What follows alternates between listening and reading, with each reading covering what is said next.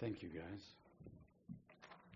So before we jump into the message, I just wanted to mention uh, one other thing um, that's from your announcement sheet. You guys have been here uh, the last few weeks. You've heard us talk about love big. As we end this year and begin next year, we really want to think about how we love big as we transition from year to year, how we love our community well, how we think about how we help us all live out loving Jesus and loving people and loving the world. And and so, you know, as you would sort of expect, we're raising funds at the end of the year to help us transition in that sense. Our goal for this year, uh, this is sort of all of our year end offerings, our international missions offering, uh, benevolence offering, all of those things sort of bundled into one as an additional offering over and above our regular offerings. Our goal this year is $35,000. I know it sounds like a lot of money, but when a lot of people get involved, I just know that, um, uh, tell me the truth.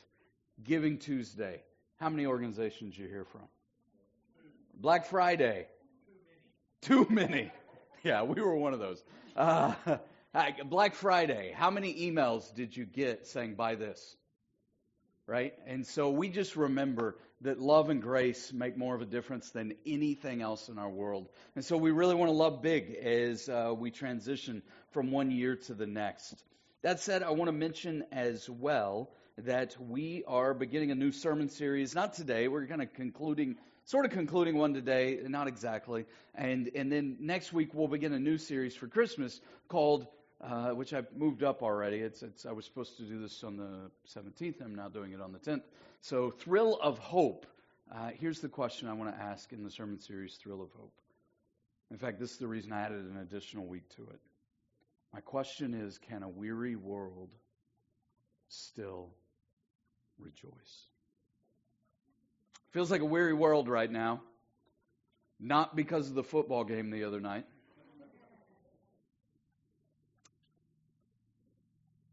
And I really want to explore that together. Why are we weary as a world?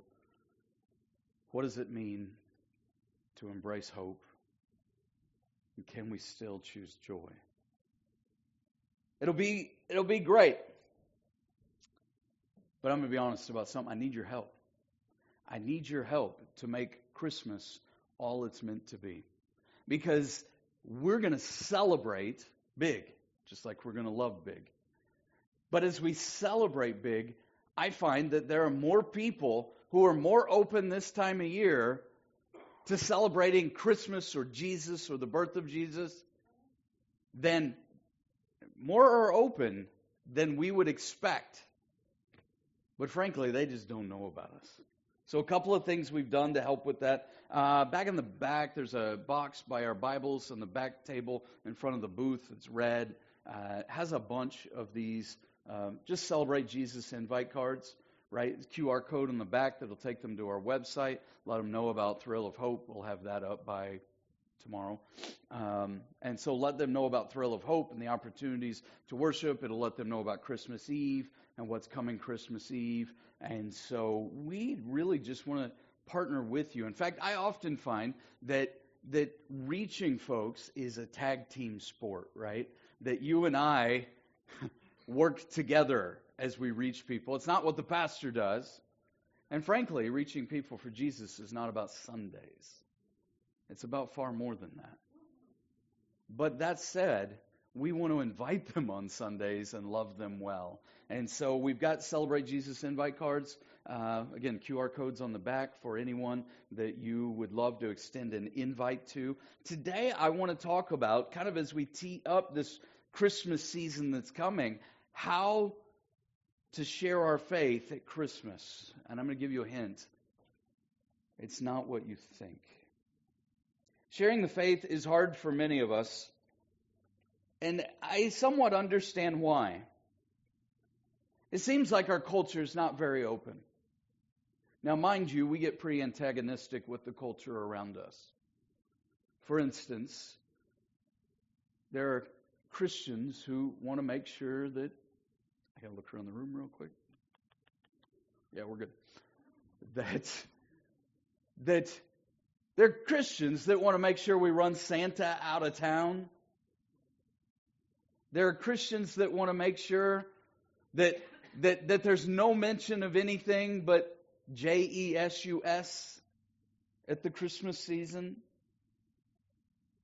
We tend to think that the culture around us is not very open, but the question I have is how open are we to the people around us who need Jesus? It seems like the culture is not very religious. And sometimes we think, but I'm going to I'm going to try to show you stats today that disprove this. We think the culture around us is not very curious about Jesus or our faith. Now, it is true. In some cases, there are people who are downright opposed to Christianity or to Jesus. But this line of thinking causes many of us to do this very thing. We find our people here at church. We get into our huddly huddle. And if I'm honest, for a lot of Christians, we just kind of say good luck to the world around us. And in some churches, certainly not this one, we say good riddance. That's not what we say here, right? Because those people around us in the culture who aren't sure about Jesus, those people who are around us in the culture who don't act like Jesus, those people around us are the very people Jesus came for. Some churches lean so strongly into this mindset that there's an underlying anger, not here, but in some churches, even hatred of the culture around us. I mean, who wants to share grace with people you can't stand or people who can't stand you? I find a lot of that in play in Christian circles, but there's a problem with that.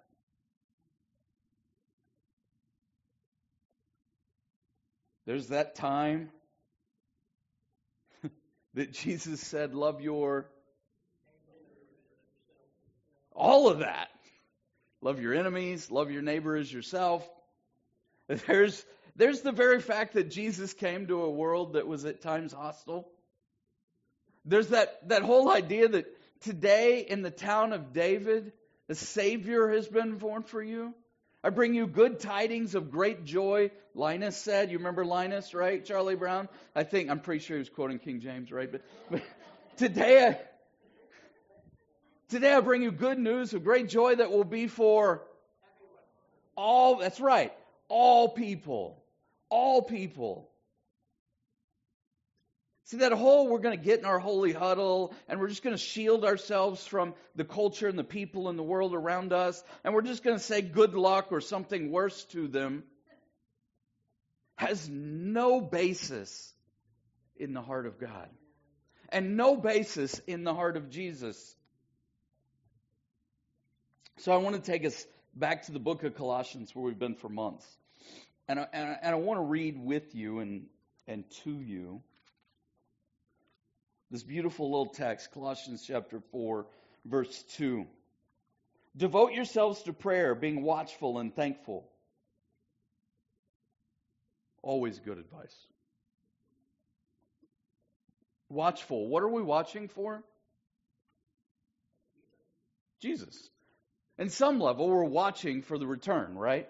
But at some other level, we're watching for his work, right? When we see Jesus at work, it's an invitation to step in and join him in the work he's doing right now, today, in our world.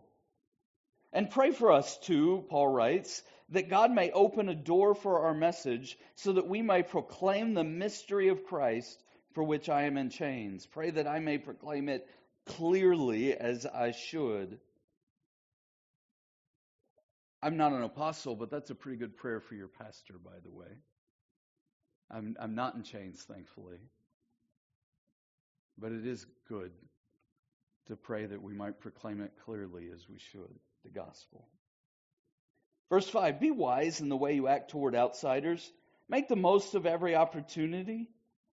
Let your conversation be always full of grace, seasoned with salt, so that you may know how to answer everyone.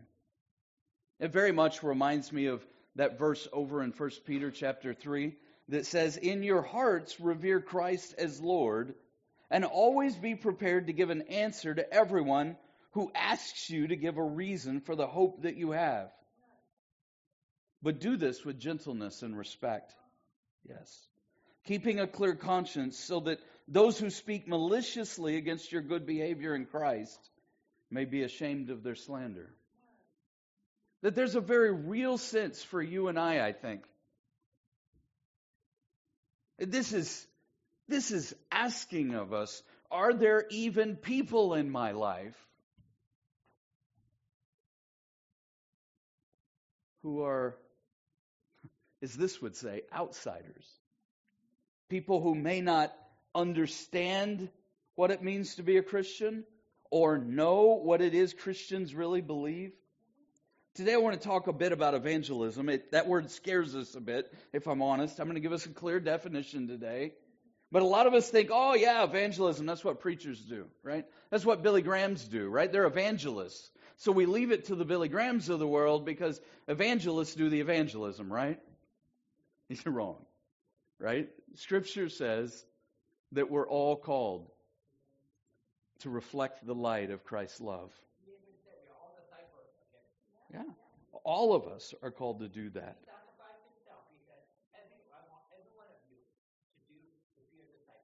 Yes. Yes. So there's a lot of ways we get evangelism wrong. Let me let me just give you again. We think it's for evangelism. We think it's for preachers. Uh, we think this is evangelism, right? This is a little scary.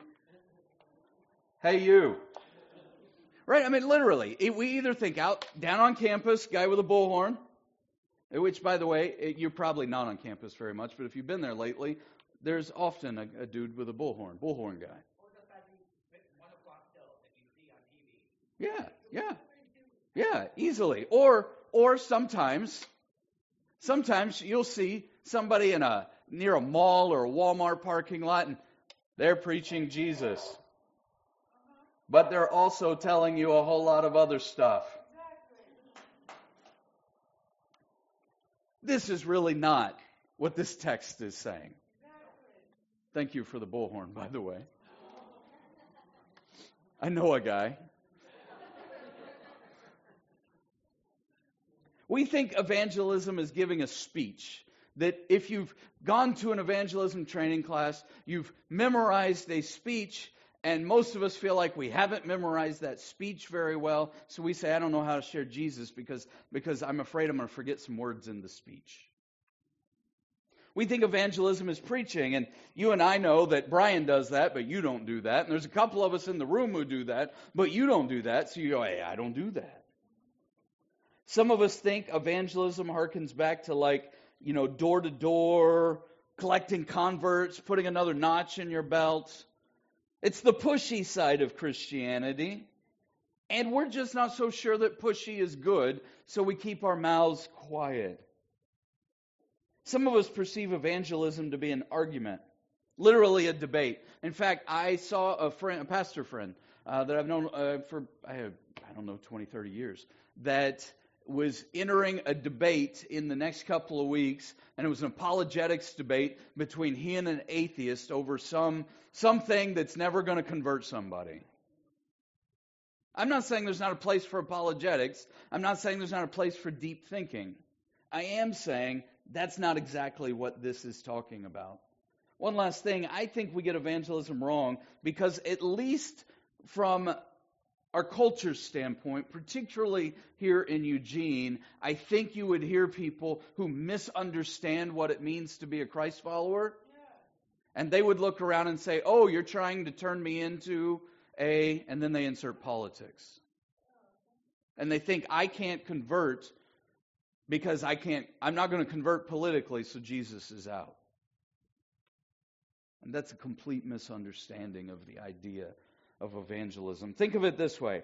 Think of it this way. Let's play a little bit of true false. You guys remember true false back in the day in school?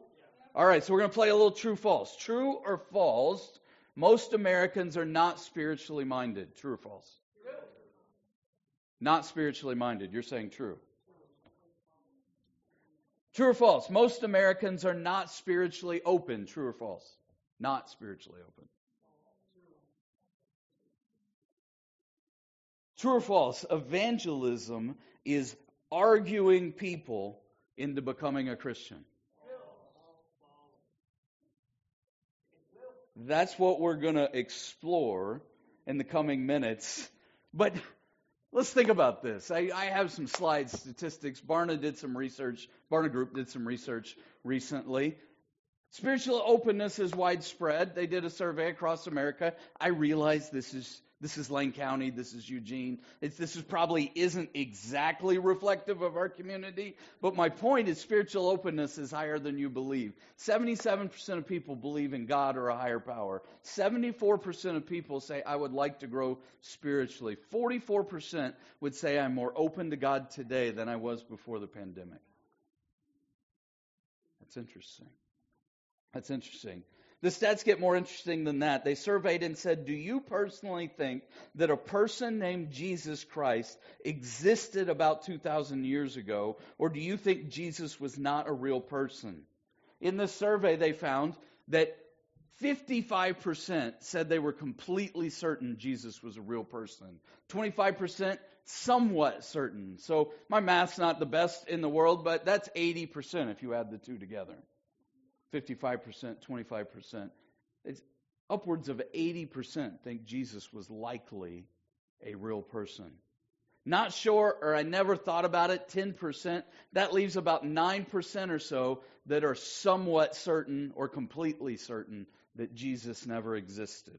There's spiritual hunger on the rise. Notice the language particularly. I did not say religious hunger, spiritual hunger on the rise. These are generational numbers. So Gen Z on the left, over to boomers on the right. Think that there is, or certain that there is, a supernatural or a spiritual dimension.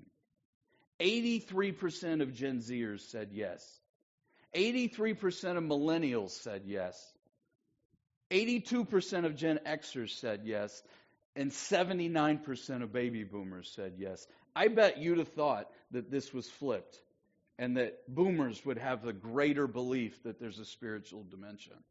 But this says that the youngest among us have an openness to spiritual things. But there are some roadblocks that get in the way.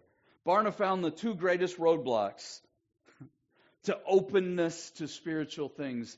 Eh, these are not in your notes, but eh, you know, I don't know if you know this. You're allowed to like write things down that aren't blanks. And we'll get to the blanks soon, but you're allowed to write things down. One of those roadblocks is hypocrisy. In fact, across all levels, including those of us that consider ourselves Christian, it was a top two problem. If, you, if they asked, what causes you to doubt Christianity? Everybody who wasn't a Christian, hypocrisy of Christians was their number one, this is why I doubt. And even for Christians themselves, hypocrisy was number two on what causes me to doubt. So hypocrisy is a real problem. Number two, politics. Politics. Politics plus faith becomes a turn off to those who are spiritually open. I've said before, you mix Jesus, mix Jesus plus politics, you just get politics. Am I saying that you can't be Christian and be a politician? I'm not saying that at all. But I am saying, when I hear politicians put Jesus and Scripture in their mouth, my, my, my antenna usually go up on are they using that right and who's being manipulated? That goes both ways, by the way. The reality is, people like the idea of Jesus, they don't always like us. And they particularly don't like the idea that Jesus is just about politics. And if I'm straight with you, neither do I. Now, if you think about the culture we've created here at Harvest, it's really built around Jesus is real and changes everything. So, am I saying that Jesus can't alter how I see things or alter how I vote or al- no, no, no. But I am saying that if if the starting discussion is politics, we'll never get to Jesus. Because among the spiritually open, there is an idea of, like, I like the idea of, uh, like, Jesus, isn't that the dude that loved everybody? Like, lean in. When that comes up. So let's talk about what evangelism is and isn't for just a second. In fact, this is the one thing for us today. Evangelism isn't what I think it is. Evangelism works best when I help people explore Jesus conversationally. All right, this is just me working at a working definition, if you will. Evangelism happens, evangelism works best when I help people explore Jesus conversationally. Let me tell you where we think this differs from what, what, we usually think evangelism is. I didn't say evangelism is when I force people, when I convince people, when I when I push people. I said when I help people. So notice that change. Next word change. Evangelism works best when I help people explore. Explore. Think about. Wonder about. Not, not when I help people decide. So we think evangelism is when I convert somebody. So we think evangelism works best. Like it's what evangelists do when they convert people to Jesus. I, I don't know if y'all realize this, but I can't convert anybody. I have no say over anybody else's life. And convincing people that shift to faith, frankly, that's not my job, even as a preacher. It's the Spirit's job. But the scripture says that He's always drawing. And if He's always drawing, then I'm partnering or joining in or meeting God in the conversation to help people explore who Jesus is. Like I might be able to say, hey, have you thought about this Bible verse over here? Or that Bible verse over there. I might be able to say, this is who Jesus is to me. Evangelism works best when I help people explore Jesus, and I would add, and his way of life. Conversationally. This doesn't work.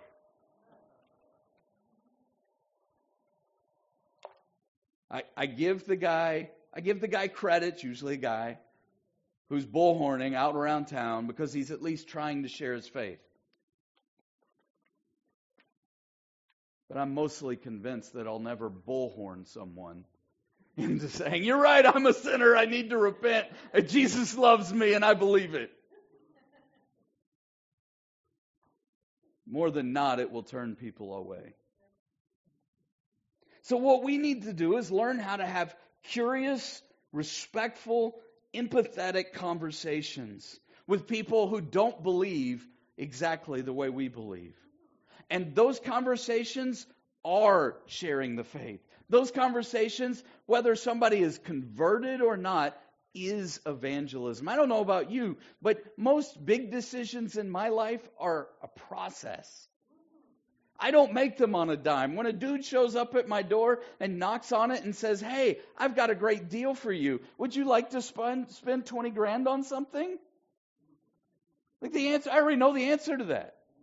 Right? My mind's already set. No. Right? Likewise, when somebody shows up in a shirt, nice white shirt, little badge. Again, I'm not trying to make fun of them. They're being authentic about their faith. But most of us have made up our minds. But wouldn't you know, over the next month, if people are really open, then as we talk about Christmas, there's a place to just ask good questions.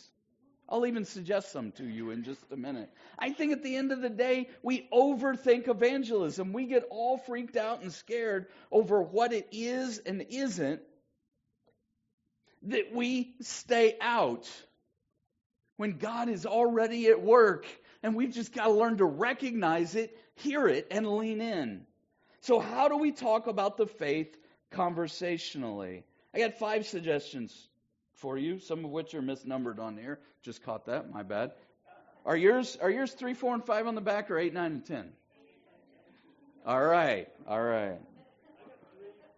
You got that. You're, you're, okay. You get to come, Mark, you come up here, take the megaphone and the bullhorn, and you preach. And no, I don't know how that happened. We apologize. Actually, I do know exactly how it happened, but we'll, we'll get that kind of thing taken care of. So, five things about exploring uh, Jesus conversationally. How do, we, how do we do this? How do we talk with people we know about the faith conversationally? How do we do it in a way that's not super pushy and awkward, even using something as simple as a tag with a QR code? I think it starts like this. Number one, open doors more than door to door. Open doors more than door to door. Verse 3 Pray for us too that God may open a door for our message. When Paul went to a town as, a, as an apostle, he looked for a person who was open every single time. And when he found that open person, he leaned in. And occasionally he went to a town and he found no open people, and he found other ways to preach in the marketplace or to share in some way. But far more than not, he went and looked for an open person. And I think you and I should do the same. Yeah, non Christians are more open to spiritual things. Again, I didn't say religious things. Spiritual things, more open than we think. Number two, talking about Jesus, our faith conversationally, I'm looking for aha moments more than sales pitches. Aha moments. He said, Pray for us that God may open a door for our message so that we may proclaim the, now here's the key word, mystery of Christ. Now, the word mystery is a special word biblically. It means something that was hidden that God has now revealed. It's what Christmas is all about, by the way, where God has made evident to the world what the world did not always know. In fact, we can say that Jesus in the flesh is the revealing of who God is. Wouldn't you say that? It's the understanding. If you want to know what God is like, just look at Jesus. It's simple. So, a lot of times when you're having a conversation, maybe someone will say, You know, I just don't like Christians. You ever hear that?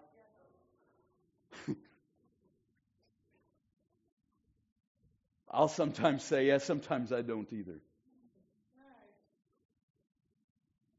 That's before or after they find out I'm a preacher. Which is always an interesting thing in and of itself, right? Because people clam up once they know what I do for a living. So I'm always finding, like, what do you do? Oh, I'm in sales. Yeah, I do something like that. But honestly, this is not sales.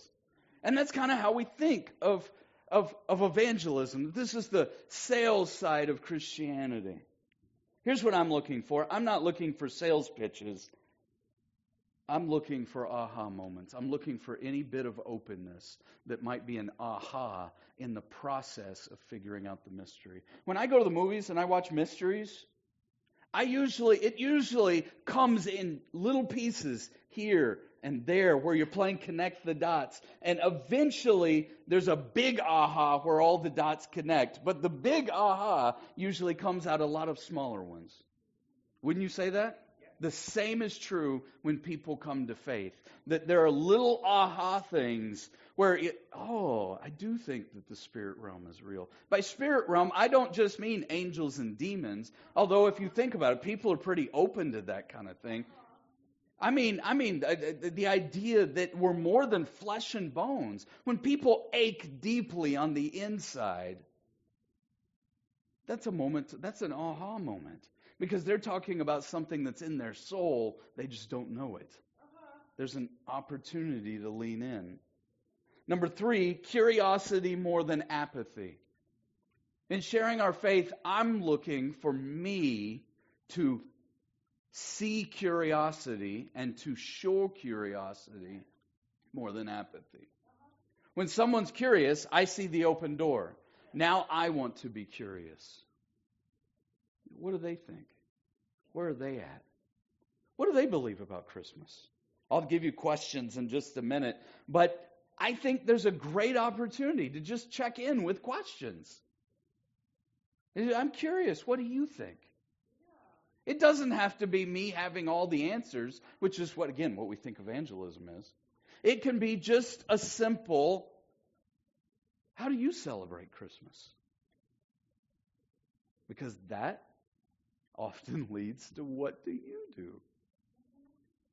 Creates conversation. And conversation over a water in a restaurant or a piece of pie or a coffee at, at, at, Starbucks or wherever you go, conversation opens doors in powerful ways. But it's going to take me being curious more than apathetic. He said, verse 5 Be wise in the way you act towards outsiders, make the most of every opportunity. We miss opportunities because we're not curious. And we miss opportunities because we often don't care enough to listen. Number four, respect more than disgust. I hear a lot of uh, superiority out of Christians on TV. And when the when the debates sort of go on, I hear a lot of we're so right and you're so wrong. A, a lot of look down the nose, I'm better than you. So my straight up question is when someone treats you that way, does that ever work? No, I mean, it's a surefire way to make me shut down. When you treat me like I don't belong or don't matter. I'm looking for, on our parts, respect.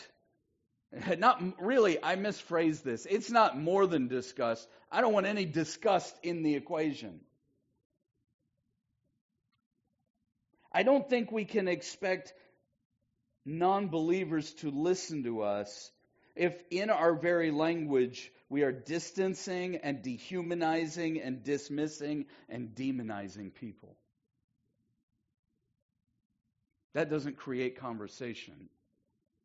That creates verbal wars. And if you look at the state of American life and its relationship to Christians, I just described it. And some of that's on us. Now, some of that's on other people too. Sometimes we are dehumanized, sometimes we are demonized, sometimes we are dismissed. And if that's true, then we know how it feels. And we know it doesn't work. And we should know that we need to lean in, not out. Instead of distance, thank you, Craig. Instead of distance, we should close the gap. Isn't that what Jesus did at Christmas? Close the gap? Instead of dehumanizing, we should empathize with humanity. Isn't that what Jesus did at Christmas? God is humaned in Jesus. Not just humanized, but he became human. God didn't dismiss us. Imagine if Jesus came to the world and said, all y'all who are sinners, get out of here. All you who aren't like us, get out. All you I can't stand, which is all of you, go away. Right? If Jesus was just grumpy dude or grumpy religious guy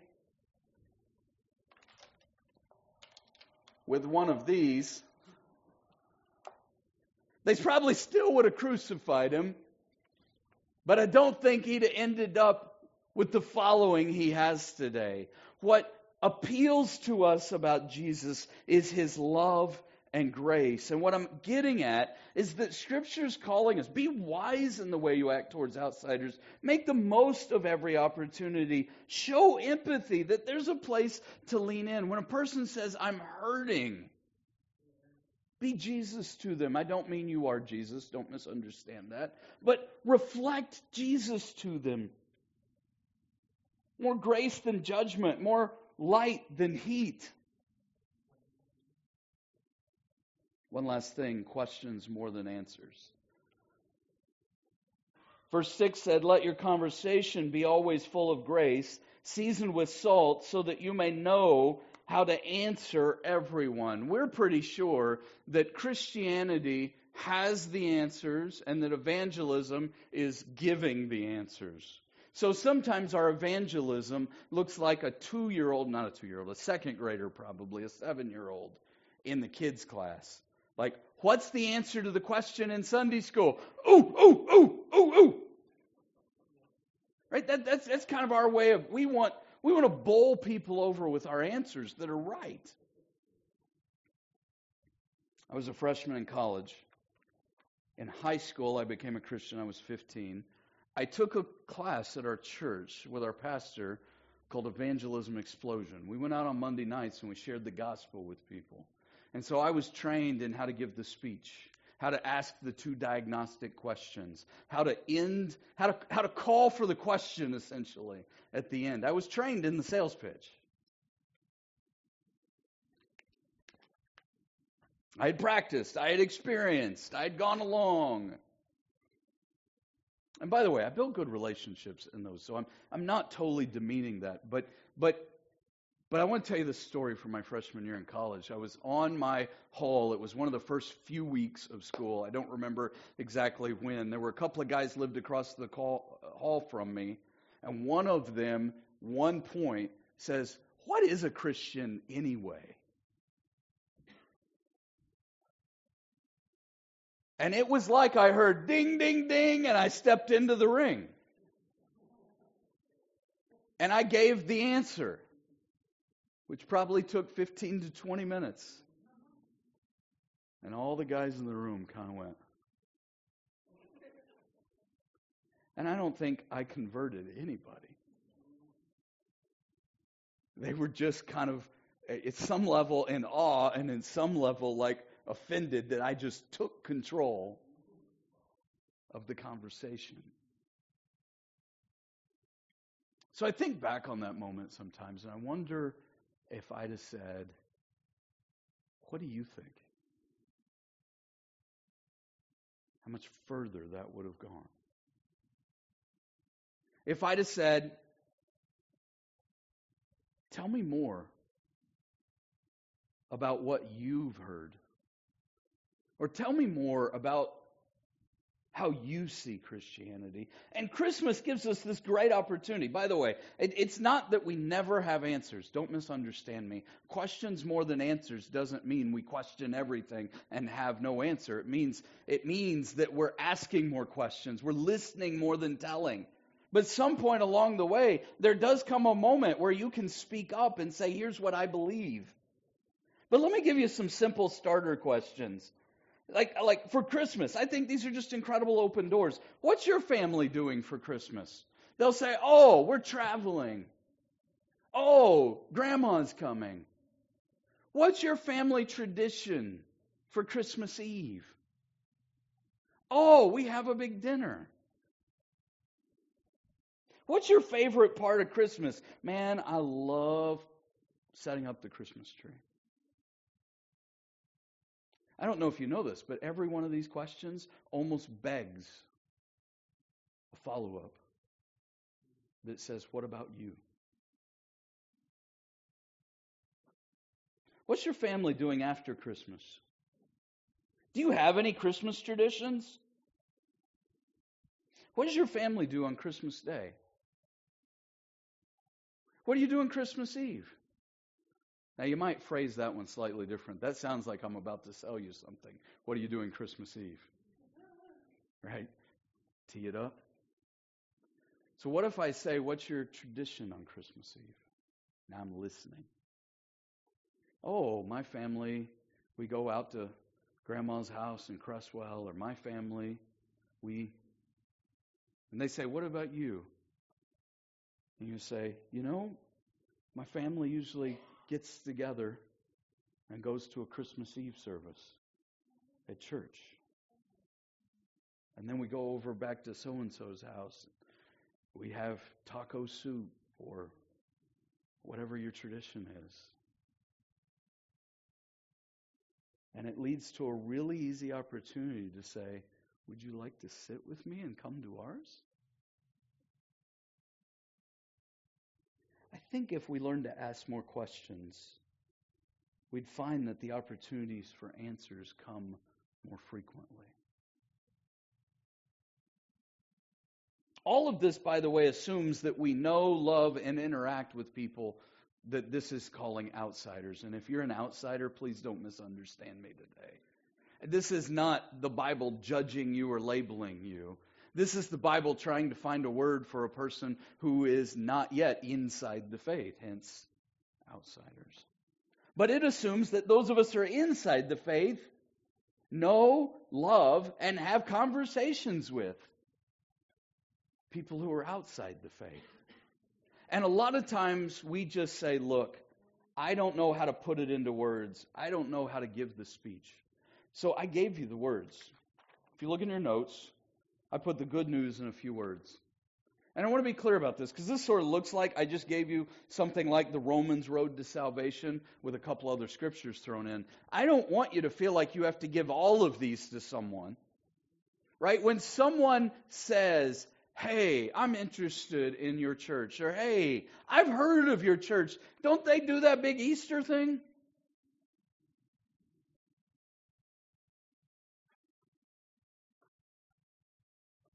Conversation, if someone actually says to you, I don't think I really understand Jesus,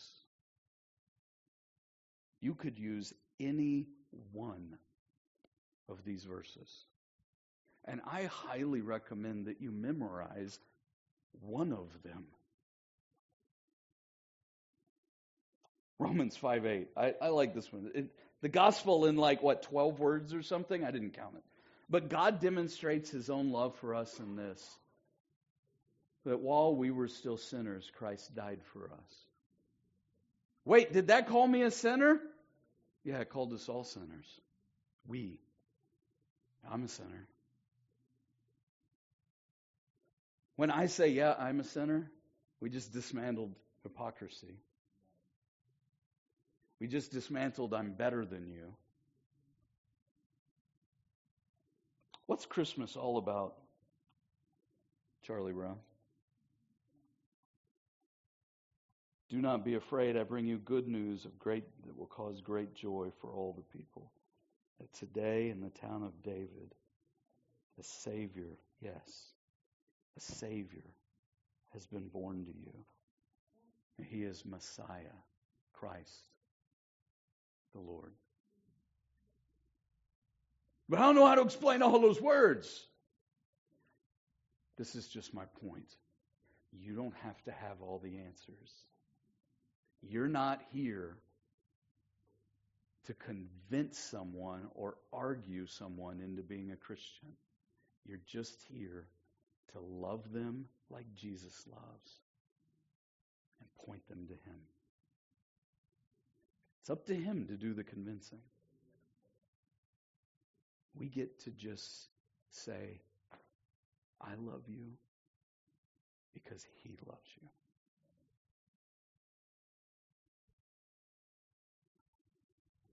What if they reject me?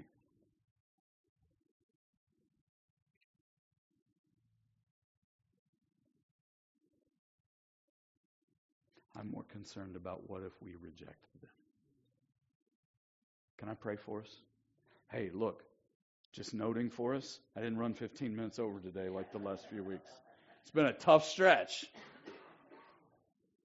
We always end with two prayers. The first, a prayer of salvation, the second, a prayer of application. If you uh, today are here and you might say, hey, I'm one of those outsiders. Like, I'm not sure I really understand Jesus, or I don't really understand what Christianity is all about. I would tell you this it's about God's love. That God loved you enough that his son was born into this world, lived a perfect life, died on a cross for our sins. There's a lot in that. I'm not even sure I fully understand it, and I'm well trained. Died for our sins, was buried in a borrowed grave, and came back to life, defeated death. Is alive today, resurrection. The question is not whether we understand it all. It's just are we willing to receive what God offers? And if you are, maybe you'd pray with me right here, even online today, like this Dear Jesus, I don't understand all of this, and I don't deserve you. But Jesus, I thank you that you were born, that you died for my sins, and I turn to you. And I ask you to take over my life. Take away all that's wrong in my heart. And put all that's right inside of me. Change me from the inside out, Jesus. Put my trust in you. I pray in Jesus' name. Amen. If that's you and you prayed to follow Jesus maybe for the very first time, I'd love to know it. I'd love the chance to talk about what that means and what's next and how we can help. Even online, I'd love to know. So you can let me know a lot of ways. You can find me. You can reach out to someone here. You can tell someone you came with. You can find me right after this service. You can even email me. I'm Brian, B R I A N, at harvestchurcheugene.com. I was 15 when I prayed a similar prayer to that. I didn't understand it all. In fact, I found that in the months ahead after that, that I felt the need to sort of say the prayer again because I wasn't sure I did it right the first time. Does, do you guys relate to that? Right? And then, like three months later, I did it again, and this is as a teenager, right? So you go to camp and you got to do it again. And here's the point Jesus died for your sins. You don't have to do it over and over. It's not about what you do, it's about what He's done. That's where the gospel is really good. It's about what He's done. That's why it's called good news. And I think there are going to be a lot of open doors because it's a weary world, which is why I want to ask over the next weeks can a weary world still rejoice? Because I'm going to be straight with you. I'm fairly weary. Anybody besides me?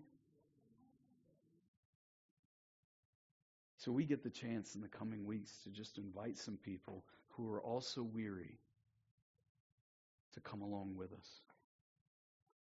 Some of them might discover Jesus along the way, or better said, be discovered by Jesus along the way. You and I get to be a part of that. I mean, how cool is that? If you today have heard God's word and you would respond with a yes to his invitation, not, not to receive him because you've already done that, but to do what we've talked about. Maybe you'd stand with me and pray this prayer of application. You pray it even out loud if you want. You don't have to. Dear Jesus, thank you that you came. Full of grace, full of understanding to reach us. So help us, full of grace, full of understanding, and empathy to do what you did. To reach out, to show love, to ask questions, to point people to God. Jesus, I pray for. Don't repeat this one. Just fill in the blank with a name of someone God pops in your mind. I pray for